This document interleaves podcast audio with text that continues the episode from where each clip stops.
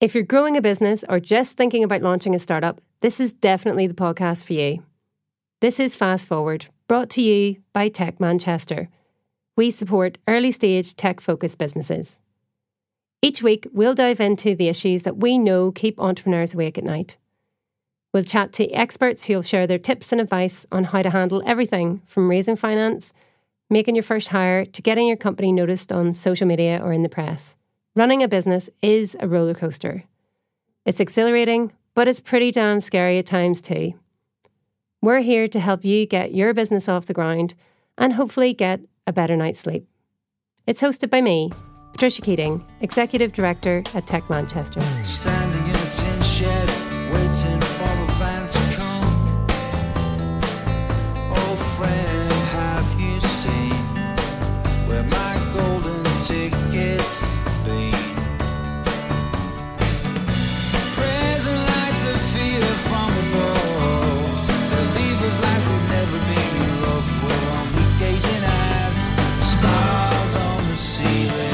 Welcome back to the Fast Forward podcast. International Women's Day falls on the 8th of March. So this month, we're dedicating the podcast to amazing women. We're going to hear all about career journeys, the challenges they've overcome, and what they're striking to achieve. These are episodes that are not to be missed. And we're kicking off March with a woman with one extraordinary CV. Marion Gamel is one of the founding members of the European marketing team at Google. She went on to kickstart Google's operations in India, Pakistan, Bangladesh, and Sri Lanka. She's also held C suite positions at Eventbrite and online gaming and betting group Betsson, and she's now founded her own successful businesses. Marion is an executive coach specializing in C suite performance and digital companies experiencing high growth. Welcome, Marion. Thank you. It's wonderful to be here. What an impressive CV. I mean, the, the brands that are in, in there are, are mind blowing, and I can't wait to hear how that journey has, has taken place. Um, but before we get into your the career side of it, like, we always like to go back to the beginning and, and look at um, that university. Obviously, um, you're like me, not a native uh, Mancunian. Um, but perhaps a bit more glamorous um, uh, journey in terms of studying university in Paris. Um, what did you study there, and um, what did you do after you left university? So I studied marketing, uh, marketing and PR and advertising, and in a private university. And I moved to London in 94. While I was studying, I did a lot of internships because I wanted my CV to already have some good roles and names on it. And it helped me a lot when I moved to the UK. And then you went on to find your first business. Is that right? Talk, yes, that's correct. that. So when I was in Paris interning, I um, I did a lot of internships in fashion houses, and one of the things that I used to do a lot of was booking models and managing them.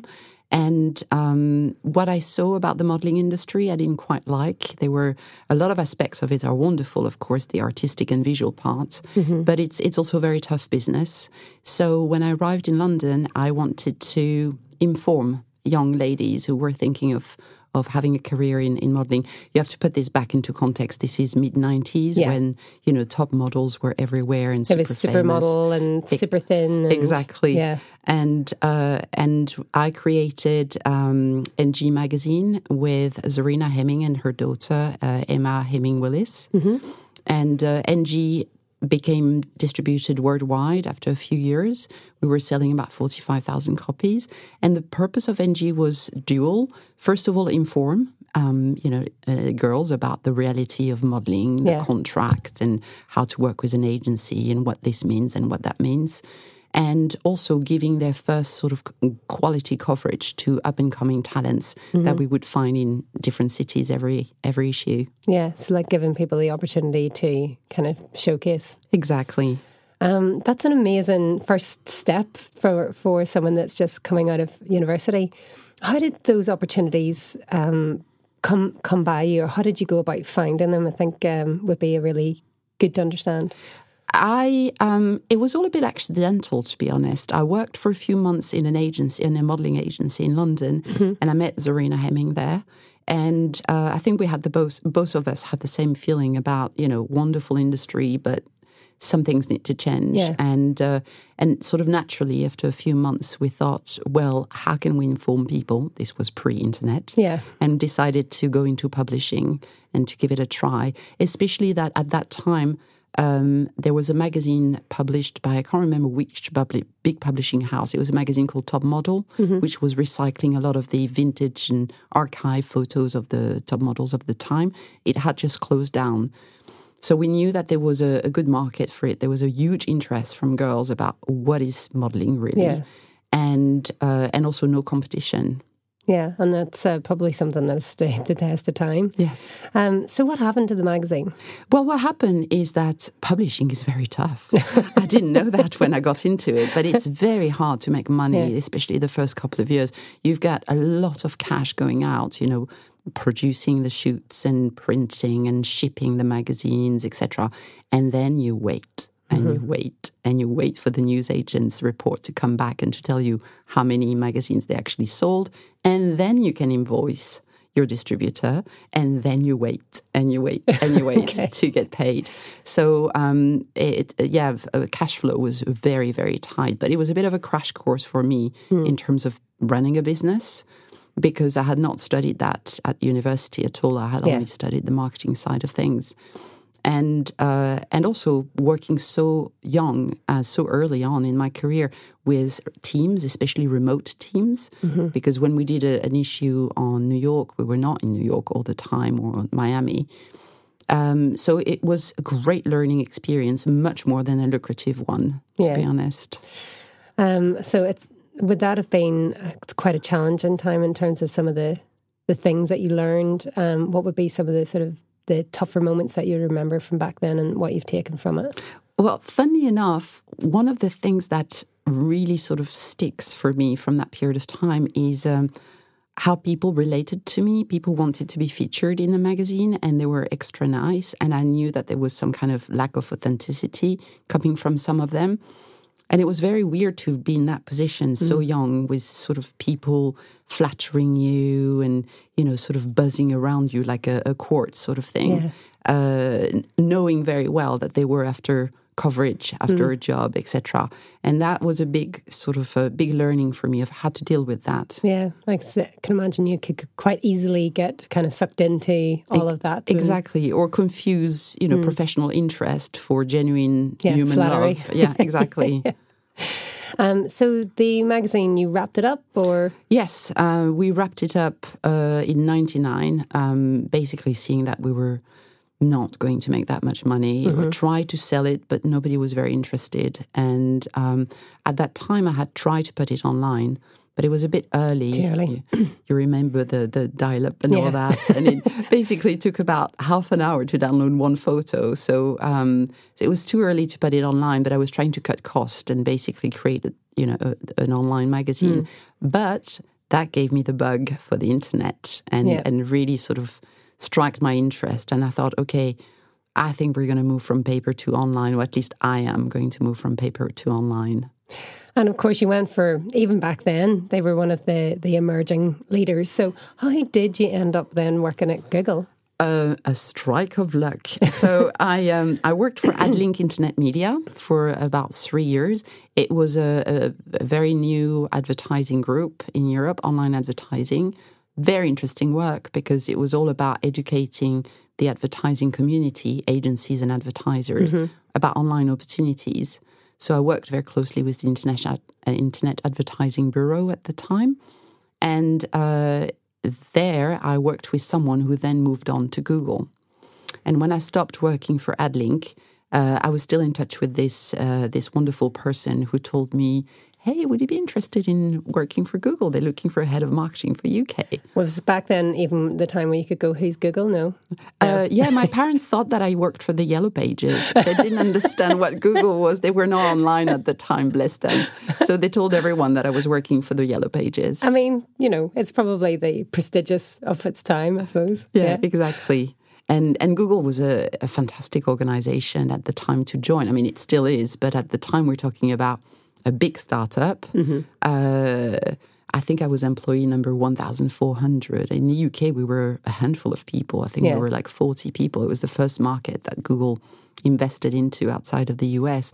And I had the immense opportunity to um, be hired and to work with Lorraine Twohill, who's now the CMO of Google. Now you can imagine this woman, how inspirational and yeah, how stretching she is. She Yeah. was. It, it was just amazing to work with her. I learned so much. Amazing. Um, so, did she give you the opportunities then to lead the teams into the sort of the marketing push into the likes of India and Pakistan, or how did that opportunity come about? That again was very accidental. I was going to India on holiday um, just for fun, having decided that Bombay was my new passion. and every time I went to Bombay, I noticed how quickly it changed. And then one of my last trips before I made that decision in, 90, in uh, 2005, I noticed that I started seeing billboards for Yahoo, etc. So I came back to Google and start researching a little bit about what are our plans for India, what's going on. And Google at the time had big ambitious plans for China, but not for India. There was a, a Google office in Hyderabad, um, which was a call center servicing US advertisers, but there was no domestic operation. And I thought, mm, if we don't do it now, it's going to cost us a billion dollars to do it in a few years because then we'll have to fence off a lot of competition. And uh, so I put a business case together, bought some market research, put a business case together. And I was very lucky because at the head of Google Europe was Nikesh Arora, who's Indian. So when I presented it, he didn't sort of fall off his chair. He th- Yeah. sort of thought, well, yeah, of course. So between sort of mid 2005 and late 2005, um, that's when the business plan was sort of refined, and that's when I got the official appointment. Yeah, And I moved to Bombay in January 2006. amazing. I mean, you keep talking about luck, but there's a lot of hard work has gone into that. There's a lot of hard work, Yeah. and I think you're absolutely right. I don't even like the word luck. I don't know why I use it. I think it's more about uh, having your eyes open Mm-hmm. and and also being supported. Because to be honest, um, Lorraine was amazing in that. You know, if you have an amazing manager who's Mm-hmm. really pushing you, she was going to lose me. She was going to lose a, an important headcount. Mm-hmm. Um, yet she totally understood. She's, uh, you know, I said to Yeah. her, I need to move to India. I feel like personally I need to live there for a couple of years. So either it's going to be with Google or I'm going to do it my way. My way. And and she said, "Well, I'm not happy to lose you as part of my team, but on the other hand, Europe is getting stronger. We need to lend our talent to other regions in the world." And uh, and she said, "Yeah, I can't blame you. I mean, of course, of course, you need to go to India." Yeah. I think even just as listening to you describe it and even thinking about the world where there wasn't Google in it, it's just, do you know what I mean? Yeah. It's like, oh, and like 14 years ago, there wasn't Google in India. Like it's, you know, it's hard to get your head around. Absolutely. But so you had you had um, sort of few sort of personal experiences, um, holidaying and spending some time in India. But living there must have been a completely different um, experience and quite eye opening for you.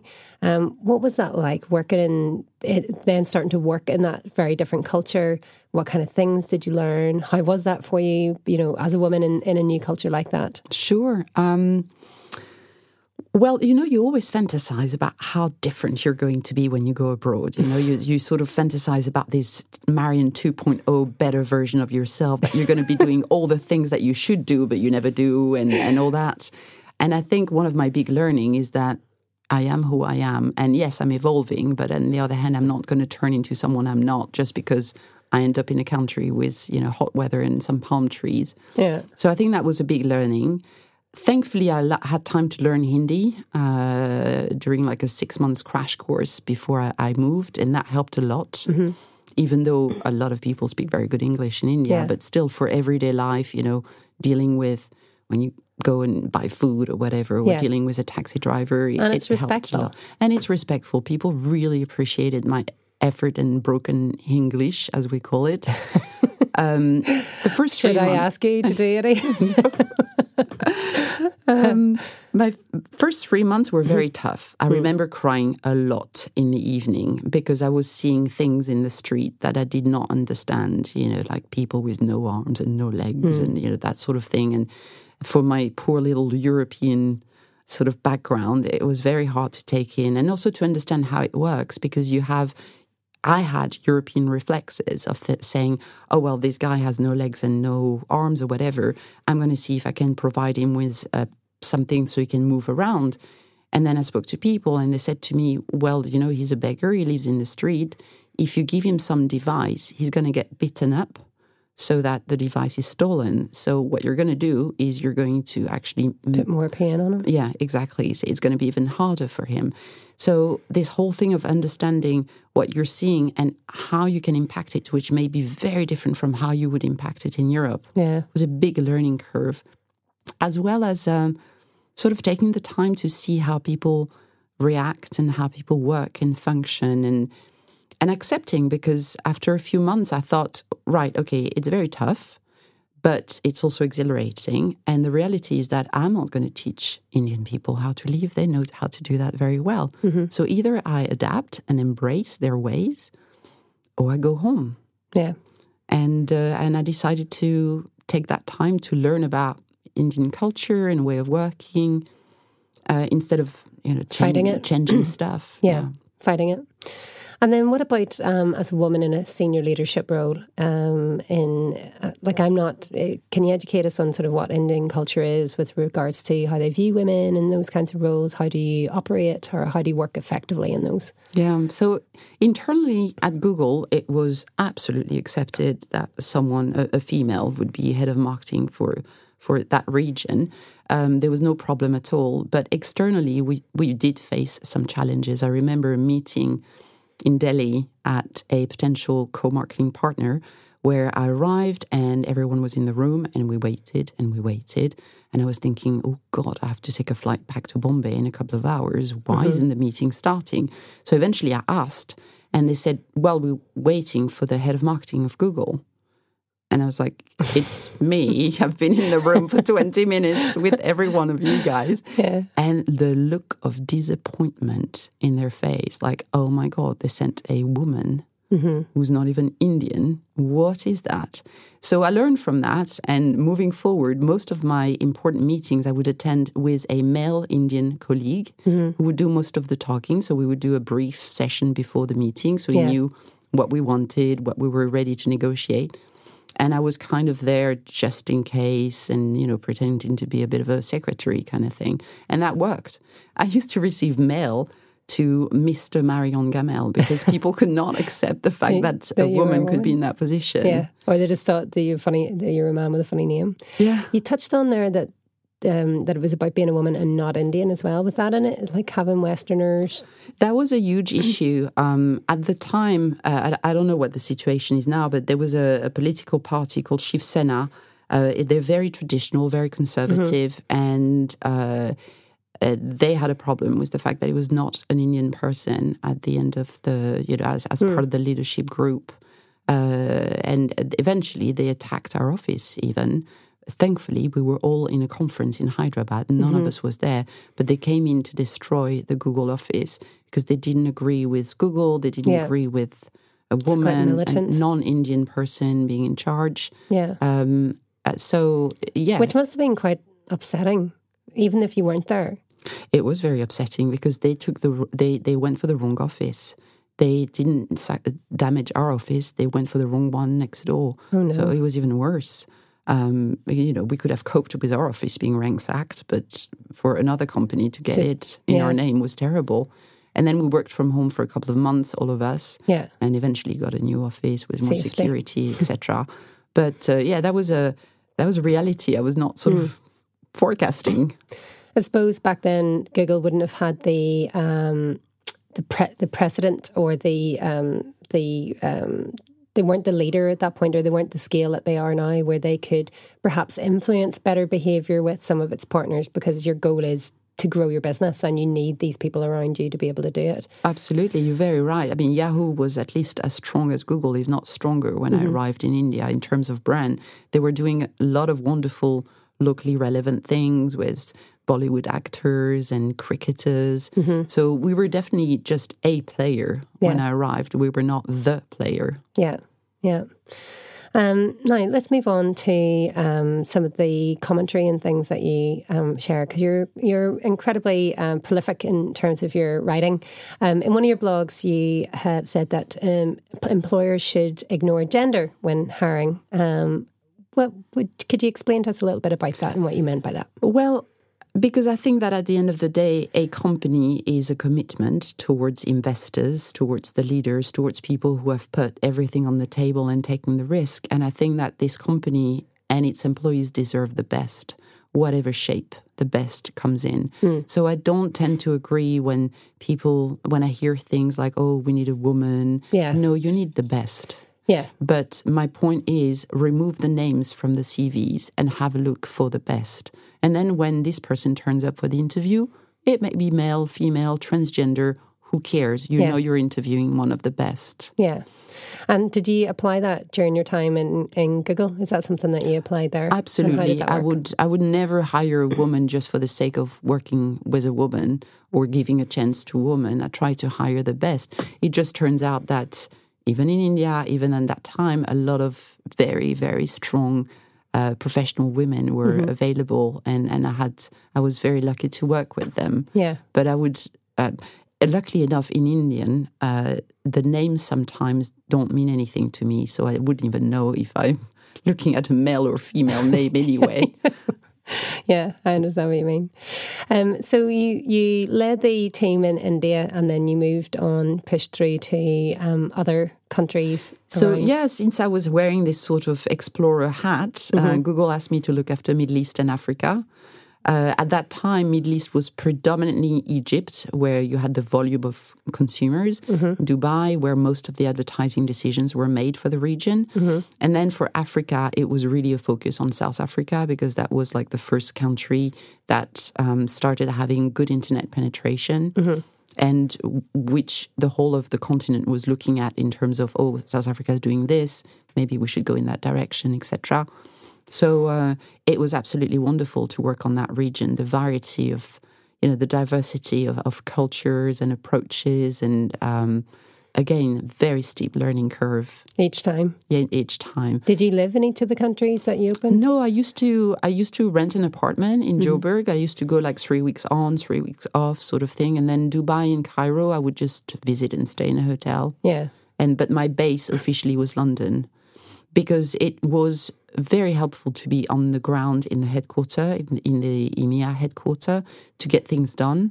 So I found out that actually um, uh, being based in London was working well for me, and then visiting those countries and having like a few weeks of pushing through with a lot of local meetings, etc.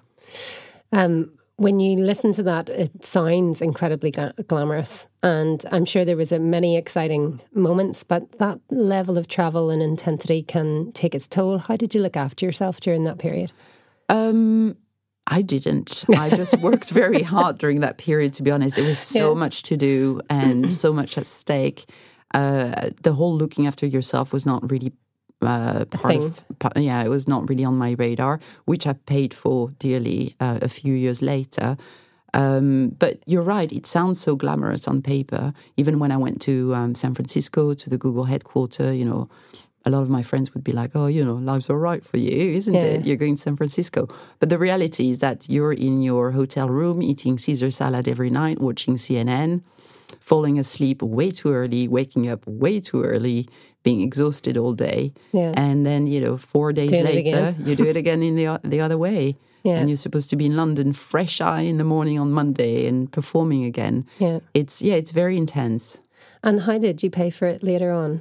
I ended up having a burnout. Uh, and that's why I left Google. Uh, I had no intention of leaving Google. So after Middle East of Africa, I was looking after Eastern Europe, still based in London. And I realized that, um, you know, Google was still Google, but I was just not fitting in it anymore.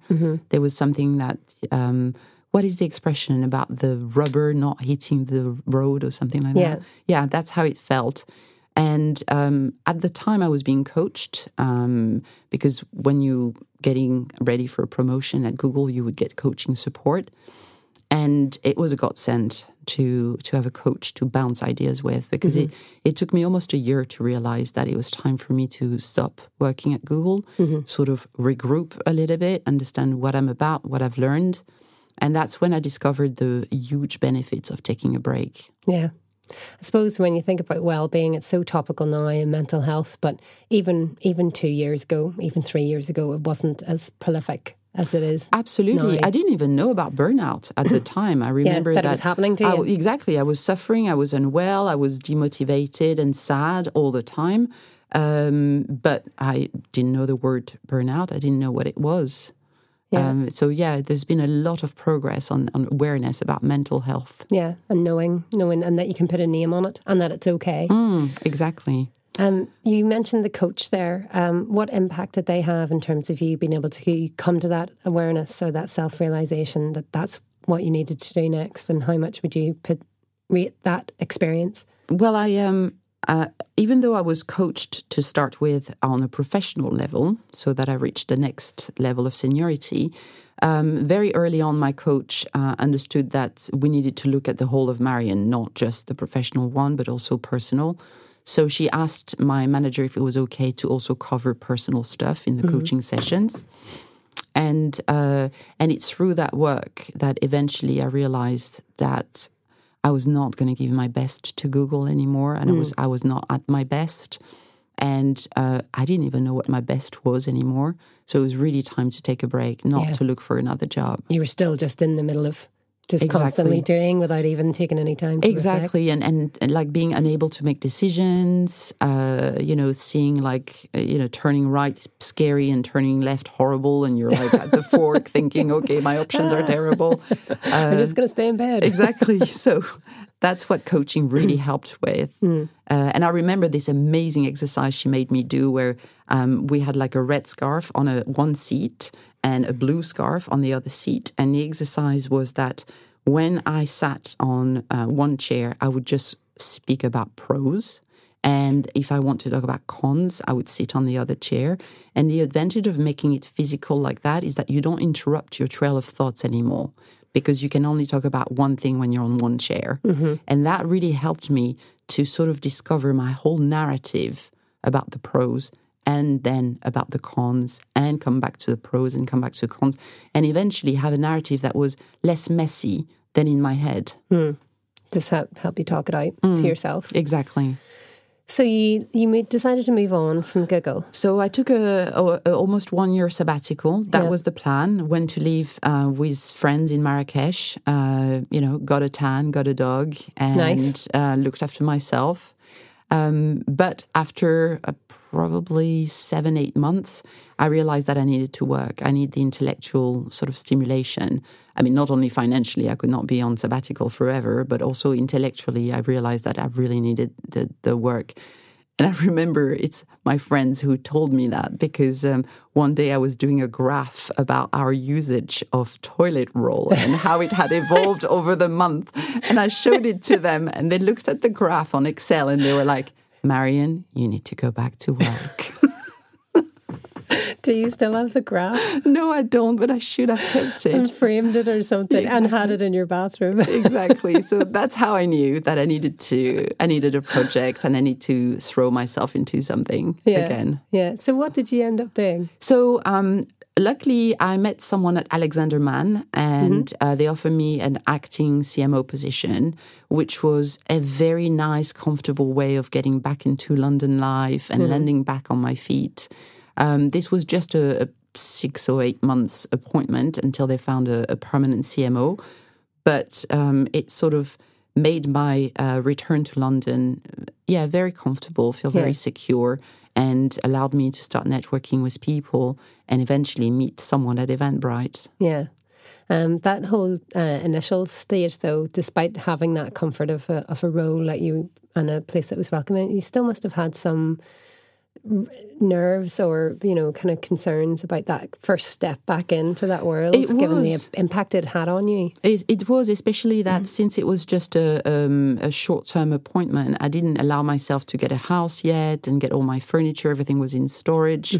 So I lived with a friend, uh, which was a big learning curve as well, because kind of, you know, in your late 30s to live with Oh, a, a no. girlfriend is very, very weird. It's okay for a couple of days, Exactly. But and then you need your space. so I lived with her for almost a year, and uh, and that um, yeah that that helped at the same time because I was not feeling alone or, you know, I, I always had someone home to uh, share any concerns or anything like Yeah. that. And eventually, when I met Eventbrite and I got appointed at, uh, as a VP of marketing for EMEA that I allowed myself to become an adult again and rented a house, etc. Yeah, yeah. So then you spent some time at Eventbrite and also uh, Betsson. Yeah. And um, but that but that's not what you're doing now. So how did that transition through there? So I mentioned this wonderful experience being coached at Google. And then in 2015, when I left Eventbrite, I thought, ooh, clever me. I'm going to launch a marketing agency. And the a- idea was CMO on demand. Whereas I met a couple of, uh, you know, a few founders, uh, thanks to my Google network, and um, asked them, you know, what's the state of affair with your marketing department? How do you go about it? And all of them would hire a couple of uh, very young, very enthusiastic specialists. Um, but they would not have the budget or the need for a CMO with 15 years experience. Occasionally, they would have a big marketing question. And then they would need someone with my experience, but just for a day or a meeting or and that's the service that I sort of offered of saying, you know, I can have a look at marketing return on investment with you. I can create a strategy with your team. I can make sure you hire the right talent. Just use me whenever you need. Yeah. And uh, although everyone was very enthusiastic about this offering, saying, yes, this is exactly what tech companies, tech startups need, Yeah. nobody sti- actually wanted it. Well, they still don't have any money to exactly. to pay for it. So nobody wanted it. They it. do want it, but they can't. But afford it. but the founders I kept meeting were like, um, yeah, great offering, Marion, wonderful idea, but uh, I don't need it, thank you. Although I would love you to coach my CTO, CPO, CCO. Yeah. And I was thinking, well, that's odd. I'm not a coach. I'm not even trained. And I kept telling them that, and they were like, oh, you'll be fine. so I started completely by accident, without any accreditation or qualification, to coach um, C-level people in fast growing tech companies, uh, and I loved it. And it's um, and then a, a headhunter introduced me to Betsson, where there was a, a new uh, C-level person in place. And as the CEO explained to me, this person needs to grow into bigger shoes. All the skills are there, the intellect and etc. But um, this person needs to understand what it is to be C level. So I coached this person for about six months until Betsson invited me to Malta to have a look around. I thought, oh, that's nice. Why are they inviting me to Malta?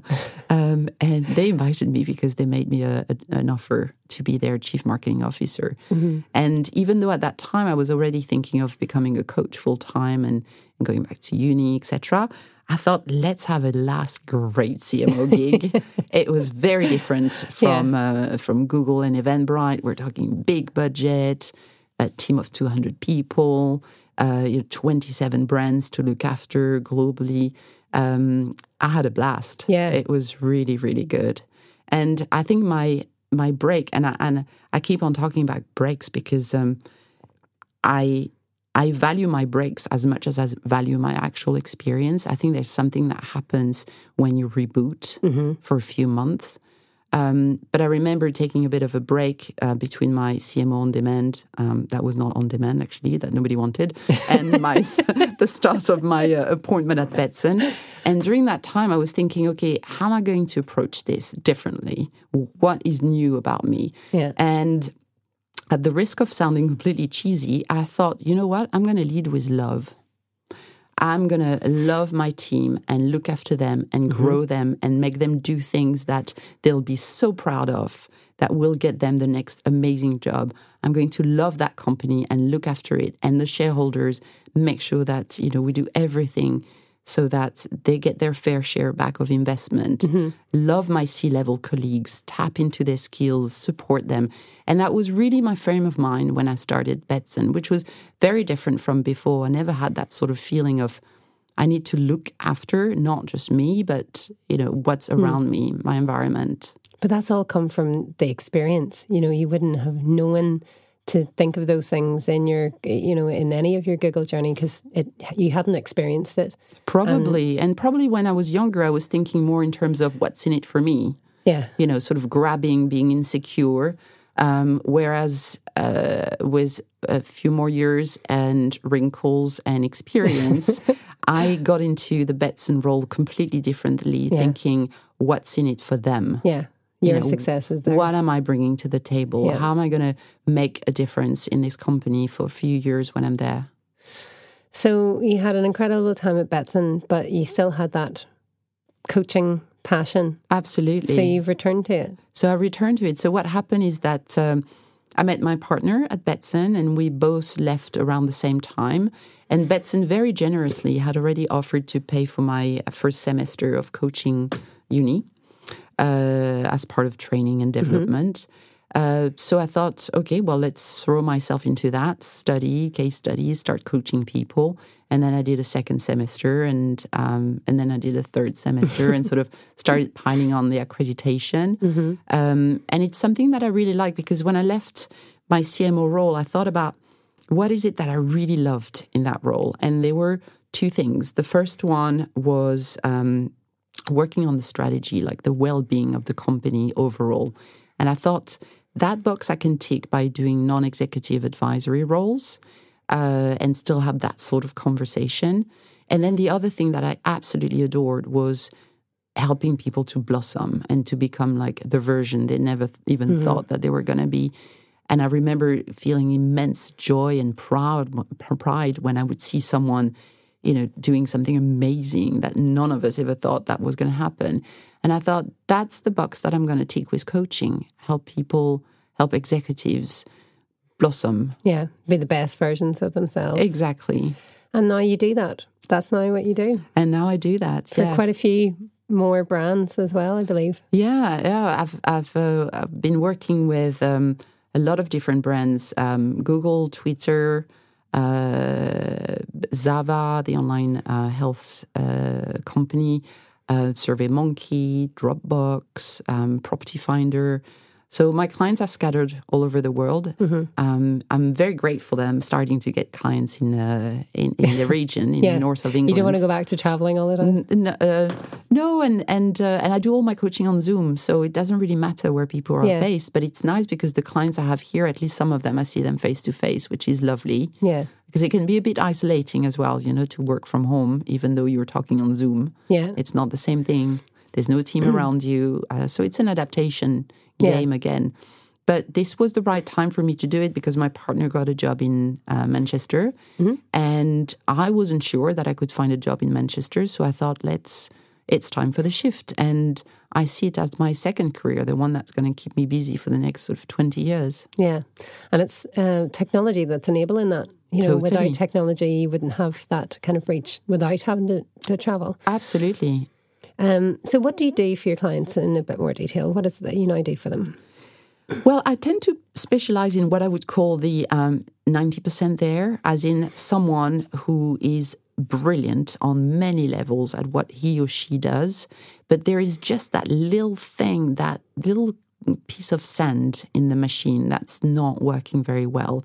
And usually it's absolutely nothing to do with skills. I don't do training uh, or even intellectual intelligence. Uh, it's it's more to do with emotional intelligence. Very often, it's about little shifts in behaviors and approaches and the way of seeing the the company. Um, because one thing that's common to all tech companies is that they change into something they were not very quickly. you know, one day you walk in and you don't even recognize what company you're in a lot of founders have that sort of feeling of saying, "My God, two years ago we were five people, and now Yeah. there's like a hundred people in this room. What happened?" So it's about adapting to that change, adapting to the new challenges, and helping executives um, becoming comfortable in that constant flow that we live in now.